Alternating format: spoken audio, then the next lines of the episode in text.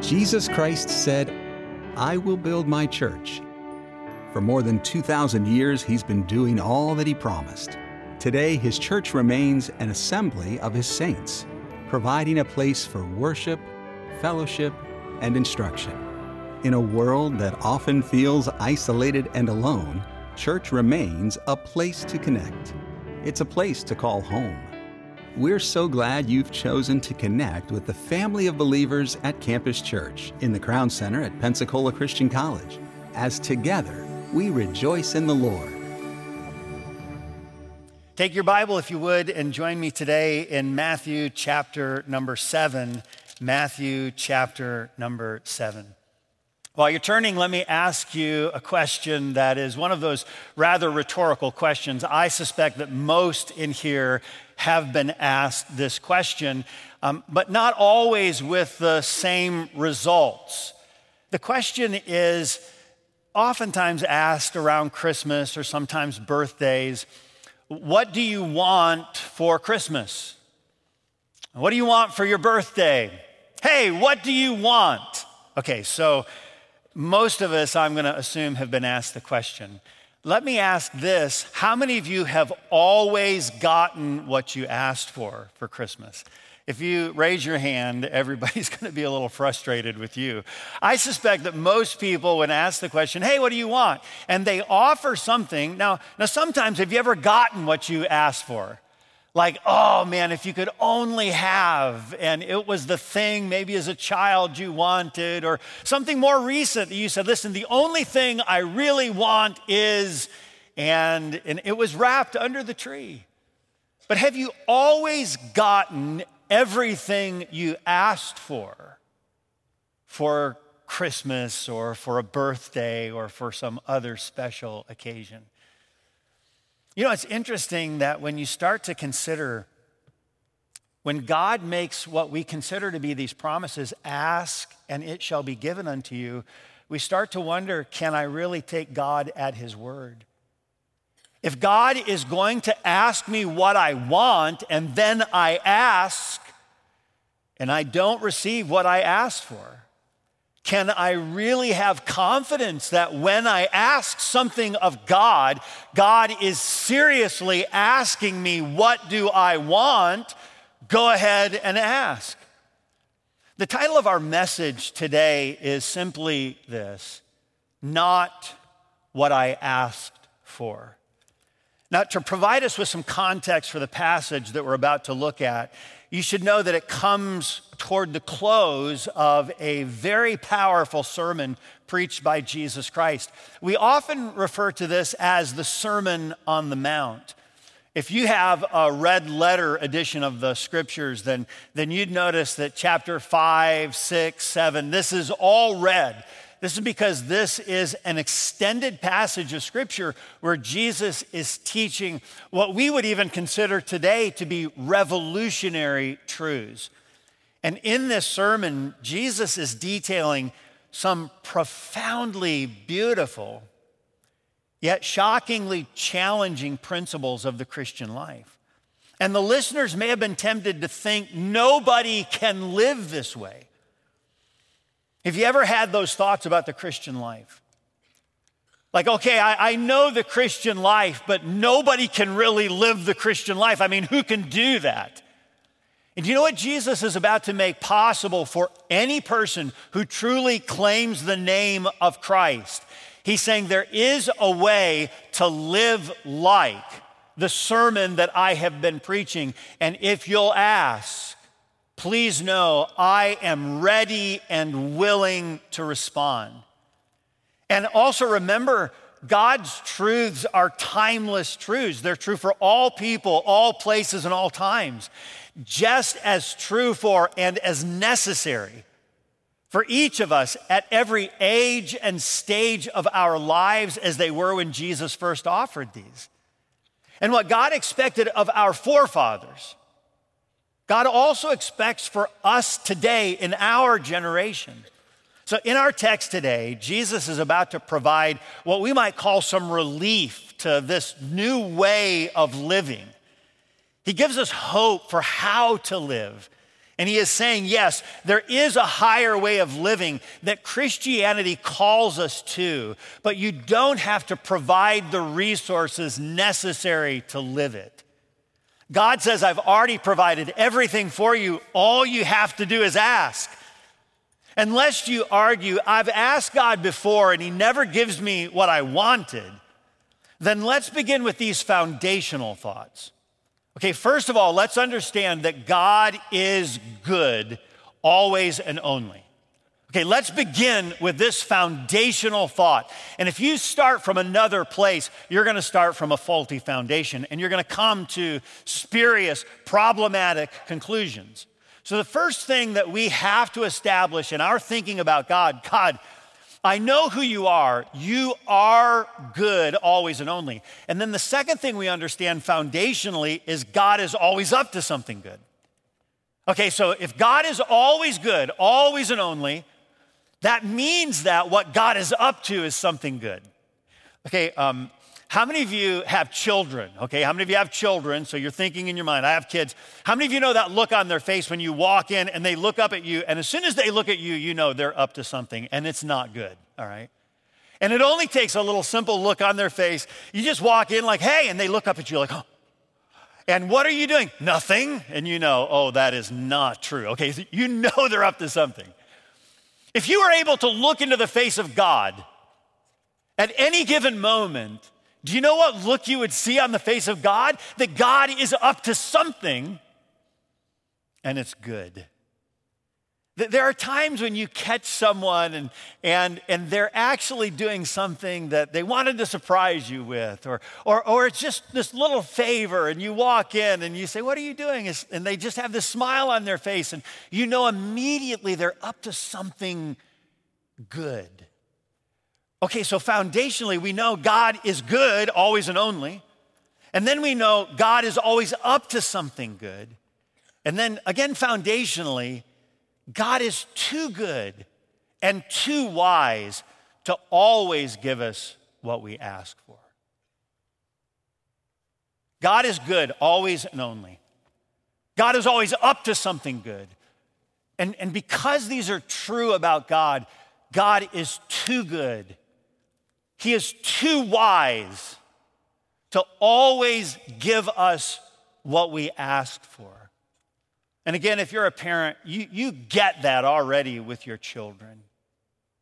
Mommy, I want. Daddy, can I have? And sometimes because of your goodness, oh, you desire to give, you desire to give good things, but because you are good, you have to say, no, I, I can't give that to you. And God, in perfect fashion, is too good and too wise to always give us what we ask for. So, with these foundational thoughts, let's jump into our text that again helps us to understand that we may not always get what we ask for. The first thing we're going to see about our text today is, is what we'll call an unreasonable interpretation an unreasonable interpretation. Okay, now your Bibles are open to Matthew chapter 7. Let's start in verse number 7 and read into verse number 8. Matthew chapter 7, beginning in verse number 7. Here, Jesus says, Ask, and it shall be given unto you.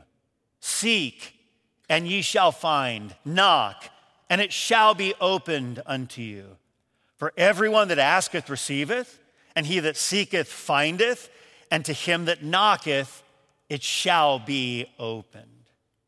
Now, I'm going to submit that it is unreasonable for us to think that prayer is simply the blank check that God has given to us that we can ask anything we want and then God must give it. And sadly, of course, there are some today who teach this erroneous doctrine. And they do so because they are, in, in many ways, twisting the scriptures.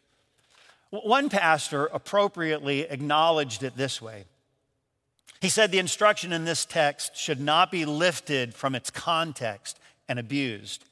All of us have heard this done. Some teach that all we have to do is ask for it with faith and persistence, and we will get it. So go for it, name it, and claim it. This view sees God as a celestial slot machine. Pull the handle enough times in prayer, be persistent, and you get what you want. Such thinking, he wrote, is entirely wrong. You say, well, why is that? Why, why is this wrong thinking or wrong teaching or a wrong interpretation of this passage of Scripture? Okay, well, let's ask the question what are the ramifications of always getting what we think we want? Okay, have you ever had, you thought you wanted something, and then when you got it, you realized it wasn't what you wanted after all? What are the ramifications? If God always gives us what we want or what we think we want, what does that mean? Well, the first thing that it means is it would displace God. Do you understand what happens if God is always giving us what we think we want? It actually displaces God from, in a sense, being God. Listen, if you can boss God around, then who is God? If you can tell God, God, you are, I've asked enough times and I have asked in faith believing you have to do this, who then becomes God? Do you know one of the ramifications of if God is always going to do, he, we write the check and God is duty bound to cash it, what does that mean? It would mean that we should be praying prayers like, My kingdom come, my will be done, for mine is the kingdom and the power and the glory forever. These are pretty significant ramifications if God is duty bound to do whatever I ask him to do. What are the ramifications? Well, it would displace God. Secondly, it would diminish your trust. It would diminish your trust.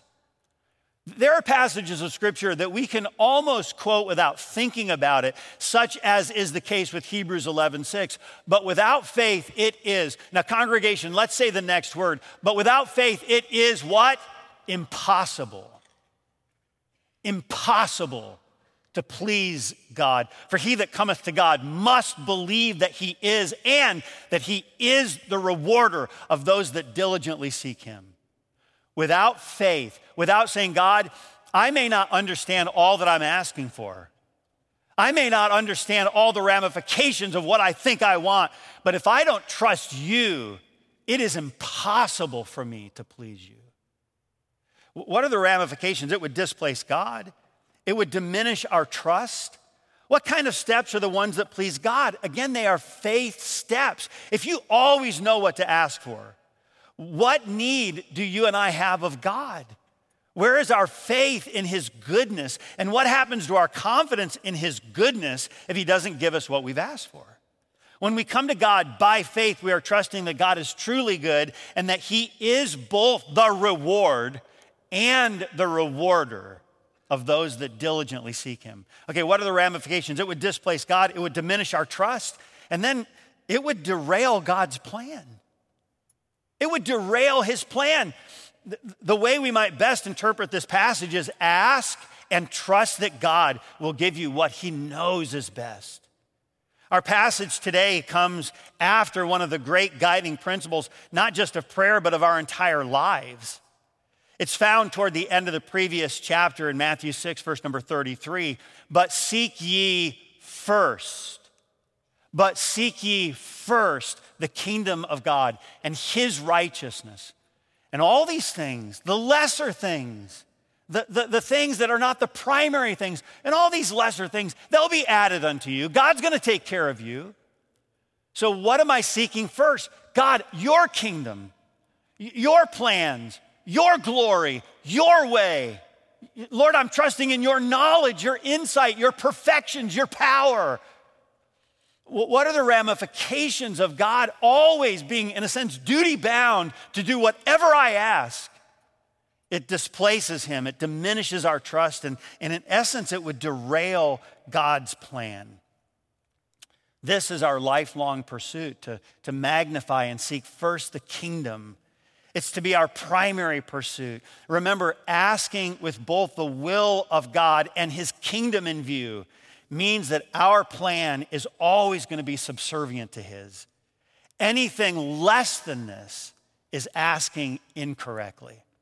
Okay, James is the one who, who uh, summarized this. He said, Ye ask and receive not, because ye ask amiss, that ye may consume it upon your lusts. Okay, again, the first thing that we see is that God is not to be looked upon as our genie in the bottle that is bound to give us whatever we want. That is, first, an unreasonable interpretation. Okay, but let's go a little bit further through this passage. And the second thing we see is an understood illustration. We see not only this unreasonable interpretation, but now we start to see, oh, wow, this is an understood, I get it, illustration that Jesus inserts into his sermon. And you see people in the congregation to whom Jesus is preaching, you see people start to nod and they're like, oh, yeah, I get that. That makes complete sense. Look in verse number nine. Or what man is there of you whom, if his son ask bread, will he give him a stone? Or if he ask a fish, will he give him a serpent?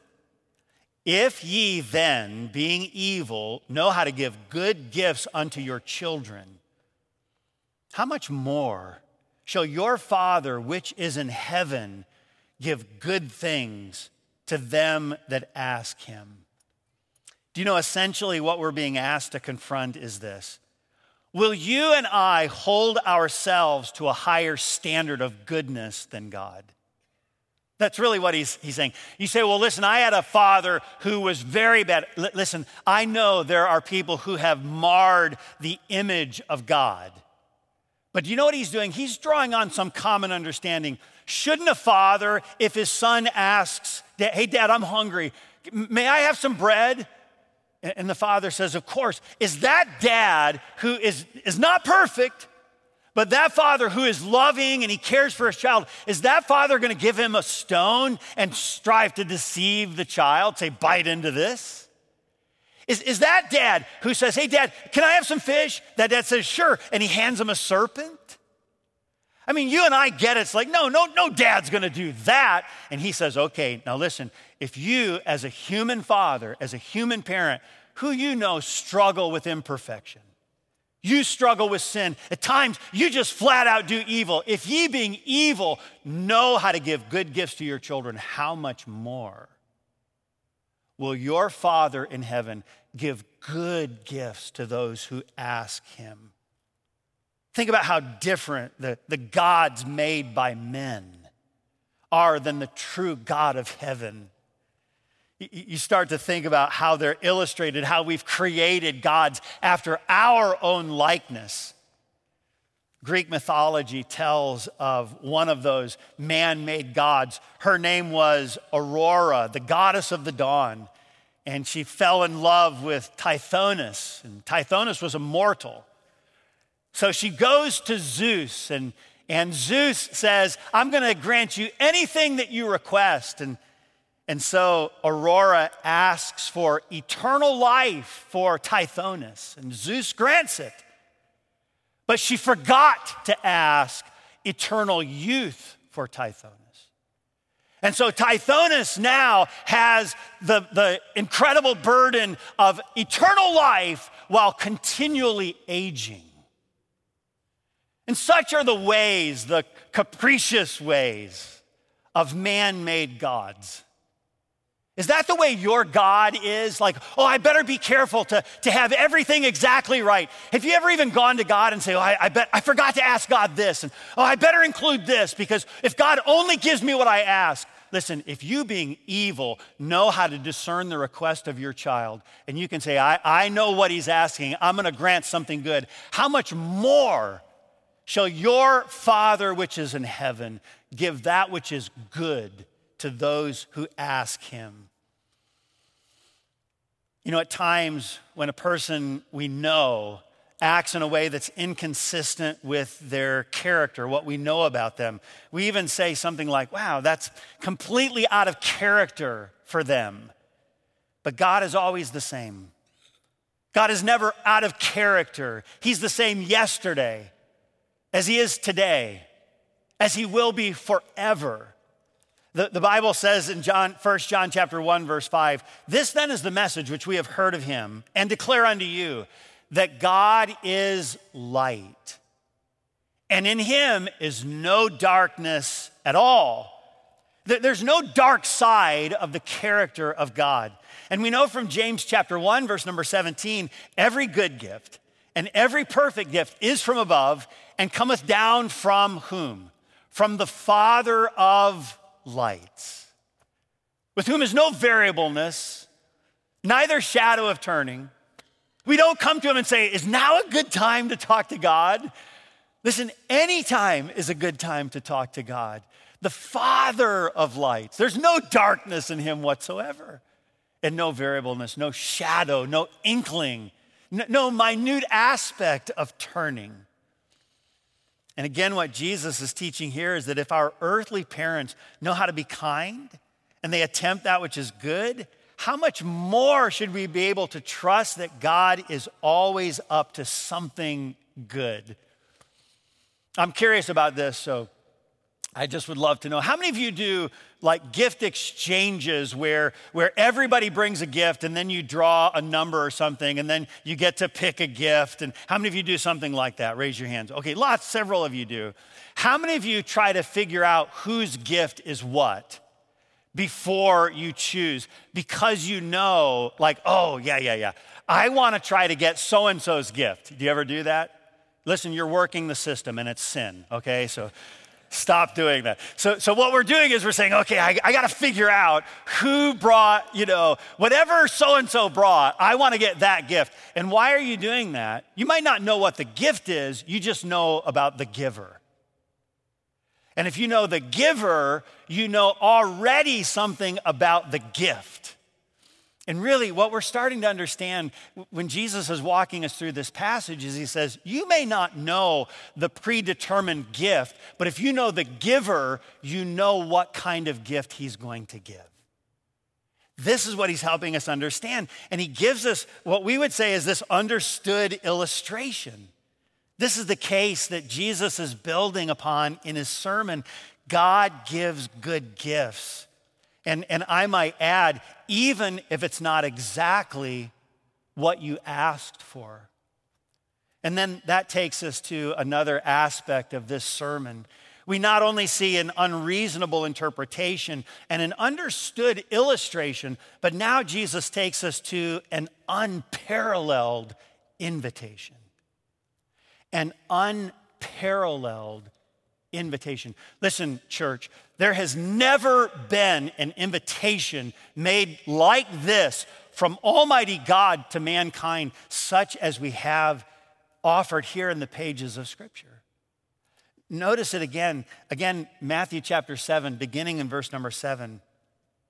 Ask, and it shall be given unto you. Seek, and ye shall find. Knock, and it shall be opened unto you. For everyone that asketh receiveth, and he that seeketh findeth, and to him that knocketh it shall be opened. Why, if we pause and just think, like, okay, God, why are you asking this question? Why, why are you doing this? Why would God allow such a, a lavish invitation to ask and to seek and to knock. And, and, and he does this all throughout Scripture. Why does he do this? And I would submit to you in very simple terms because it is part of God's nature to give. It is part of the nature of God that he just wants to give. Now, you know people like this, right? We even ascribe this little, little expression, this description. Oh, listen, they are such giving people. You know, there are people in here that you actually find some pleasure in an opportunity to meet the need of another person. You look for opportunities to give and you take pleasure in it.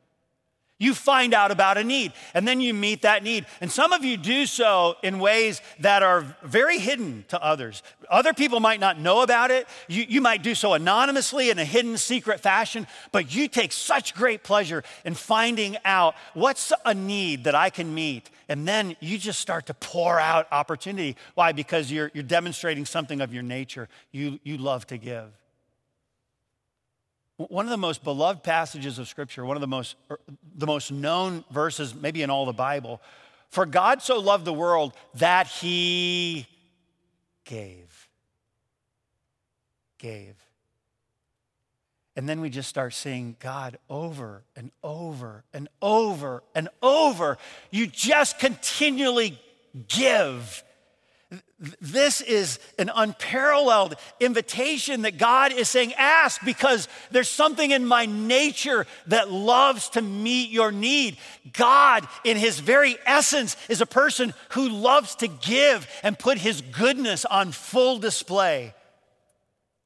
It's as if the asking puts something in motion in God.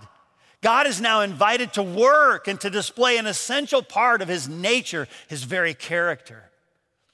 In Matthew chapter 7, verse 11, he continues the idea. He says again, If ye then, being evil, know how to give good gifts unto your children, and notice this little expression. What a wonderful um, little expression, three words to circle in your Bible. How much more? If you, Okay, now listen, you're plagued with evil. We're plagued with selfish thoughts. We try to protect and hoard and keep. If you, though, even with all of those flaws, if you know how to give something that's good, how much more? How much more shall your Father which is in heaven give good things to them that ask him? Has there ever been such an invitation made to mankind? What we're finding here is that God wants us to ask so that we can receive, to seek in order that we may find, to knock so that doors will be opened unto us. You start to think about this asking, it means that we need another to provide something that we can't provide for ourselves. Now, there's something humbling about that. So if I have to come and ask, we even say, Oh, I just, I feel bad about asking. And sometimes we say that, we, we precede our request with the statement Listen, I hate to ask you this, but, but we're left sometimes with no other option, no other opportunity. I have to have this. I'm coming to you because I can't do this myself. And so we ask, and God says, Listen, I'm inviting you to come. So asking, I, I know I have to humble myself to just ask. And the idea communicated here, it really begins back in Matthew chapter 5, verse number 3, when Jesus is referencing the poor. Blessed are the poor in spirit. What would the poor in spirit tend to do? You know, we don't, I suspect most of us wouldn't want to, to claim this as, as our position, to use it illustratively. But, but in our country, in fact, in countries around the world, there are those that beg for their existence. They're asking. And you know, those poor in spirit, Lord, who, who, am I to think that I have all that I need to successfully navigate the challenges of this life? Who am I? And so, God, my only recourse, the only thing I have left to do is come to you and say, God, I'm asking. And God says, Oh, good. There's something in my nature that wants to, des- that desires to respond. Asking, it just takes the posture of a beggar. And then he goes on, he starts to build, and these are increasing in intensity. He says, We start with asking, and then he says, This goes to seeking. This tells us that something's been lost or unknown, and it must be found, must be discovered. Do you remember the story in Luke chapter 15? There are a couple illustrations that we'll draw upon right now. The first was a lady who had lost a coin.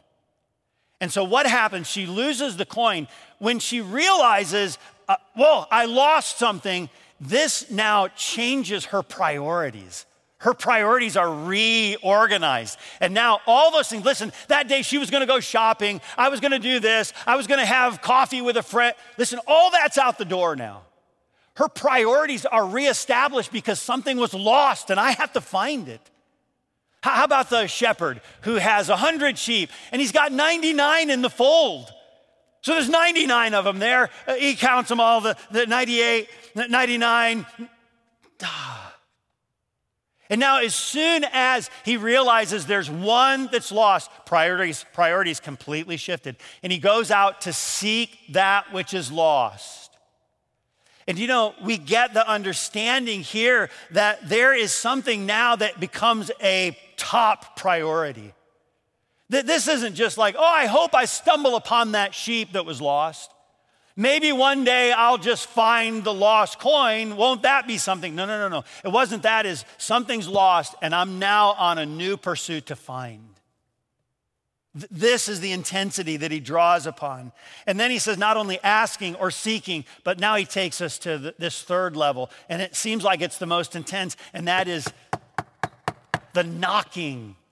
It helps us understand that something's been closed off to us and we need access and entrance into something that so far has been denied. In Luke chapter 11, Jesus tells the story of the man who had a need and went to his neighbor late at night. His, his neighbor's already in bed, the, the whole family's in bed, and, and all of a sudden he starts hearing. I mean, how many of you, how many of you just like, oh man, I hate it when I am interrupted in the middle of the night? your phone goes off, you get some kind of a text message, and you are in the middle of blissful sleep. We, we taught our dog something um, when she was a puppy. Sadie knows. We have this little thing. We saw it somewhere, and, and I thought, what a cool idea. And it's just this little, this little, um, it's a doorbell, is actually, it's this little, little circle. And she just hits it with her nose, and that tells us she has to go outside. Let me tell you, when I hate to hear that doorbell go off, you already know when I hate to hear that doorbell go off. And sometimes she'll ring it, middle of the night, it's one o'clock, ding dong. And I'm like, Sadie, go to, no, no, no. ding dong. Sadie, no, ding dong. Okay, I'm coming. And you know what he's saying here? Start knocking. He, he's saying, All right, now there's some urgency about this. This door has been closed to you. The, the, the, guy says to the man who's asking, He says, No, no, no, no, go away. My, my, my wife, my children, we're in bed, we're asleep. Go away. And he says, No, no, no, no, you don't understand. I understand. I'm, okay, I, I'm asking. I need some food. Hun, we need some food. Okay, uh, you better go find some. I, am seeking. Uh, I got to go find some food. And, and I, hey, my neighbor, bum, bum, bum, bum, bum. Now I'm knocking. There's this increasing intensity that leads us to, okay, listen, there's something coming for you. Now let me let me insert is every open door from God. You know, at times I think undiscerning believers say, well, God opened the door, so so I just, you know, God opened the door. Listen, don't assume that every open door is from God. And don't assume that every closed door is a door that God doesn't want to open. So God's helping us here understand all right, now ask. Well, what if I don't get what I want? No, no, no, you're, you're trusting God. You, you know. Seek, rearrange my priorities. Knock, Lord, there's some urgency to this. All this to say, asking, seeking, and knocking are the means of receiving, finding, and opening. And remember, what kind of gifts does God give to his children? Because God is always and only good. He can only give that which is equal to himself. He can only give that which is good. Well, it's not what I asked for. No. It's better than what you ask for. And the invitation to ask is found repeatedly through Scripture. John chapter 14, verse 13, and whatsoever you shall ask in my name, that will I do, that the Father may be glorified in the Son. John 15, 7, if ye abide in me and my words abide in you, ye shall ask what ye will, and it shall be done unto you. John 16, 24, hitherto ye have asked nothing in my name, ask and ye shall receive, that your joy may be full. 1 John 3 22, and whatsoever we ask, we receive of him because we keep his commandments and do those things that are pleasing in his sight. Do you know how each of these wonderful promises begins? It begins with ask. Our prayers, to be true prayers, demand and ask. And in our text, it appears that there's an intensifying aspect to our asking. We ask, and because we've asked, we begin to seek. And as we are seeking, we start knocking. All the while, God is up to something good with such an incredible invitation. What would keep us from asking? I suspect that maybe some don't really believe that prayer matters. We reason God's just gonna do what He's gonna do, so we don't pray because we don't believe anything will change. How contrary this is to the teaching of Scripture. Maybe we fear that we haven't found the secret formula, that, that we have to pray the magic words and we have to get the order of everything just right. Then God will have to grant the demands that we have laid before Him. Or maybe we're just afraid that God may not give us what we're asking for giving us something else instead. So maybe it's better to just not ask at all. Campus Church, God will provide an answer to your asking. He will provide finding for your seeking, and He will open the right doors to your knocking. No, He will not always give you what you ask for. He's simply too good for that. But He does long to give. And the question is are you asking? For some, it may be the first time you've begun asking for something very specific. For others, it will be an ongoing seeking. And for some of you, you're going to simply continue to knock on a door. Let's take God at His word and trust that He will give us, even if it's not exactly what we ask for, good gifts to those who ask. We're glad you joined us for Rejoice in the Lord as we've discovered answers to life's questions from God's Word. For a recording of today's message, Not What I Asked For, call, write, or go online. Include a gift of $7.50 for a CD or $15 for a DVD. Write us at Rejoice in the Lord, Pensacola, Florida 32523 or call 1 800 223 9727. Messages are also available on iTunes when you search Rejoice TV or find us on YouTube by searching Rejoice in the Lord. Your financial support is vital to keep Rejoice on the air. Your tax deductible gift enables this viewer supported ministry to spread the gospel around the world, encouraging Christians and reaching people for Jesus. This is Rejoice in the Lord.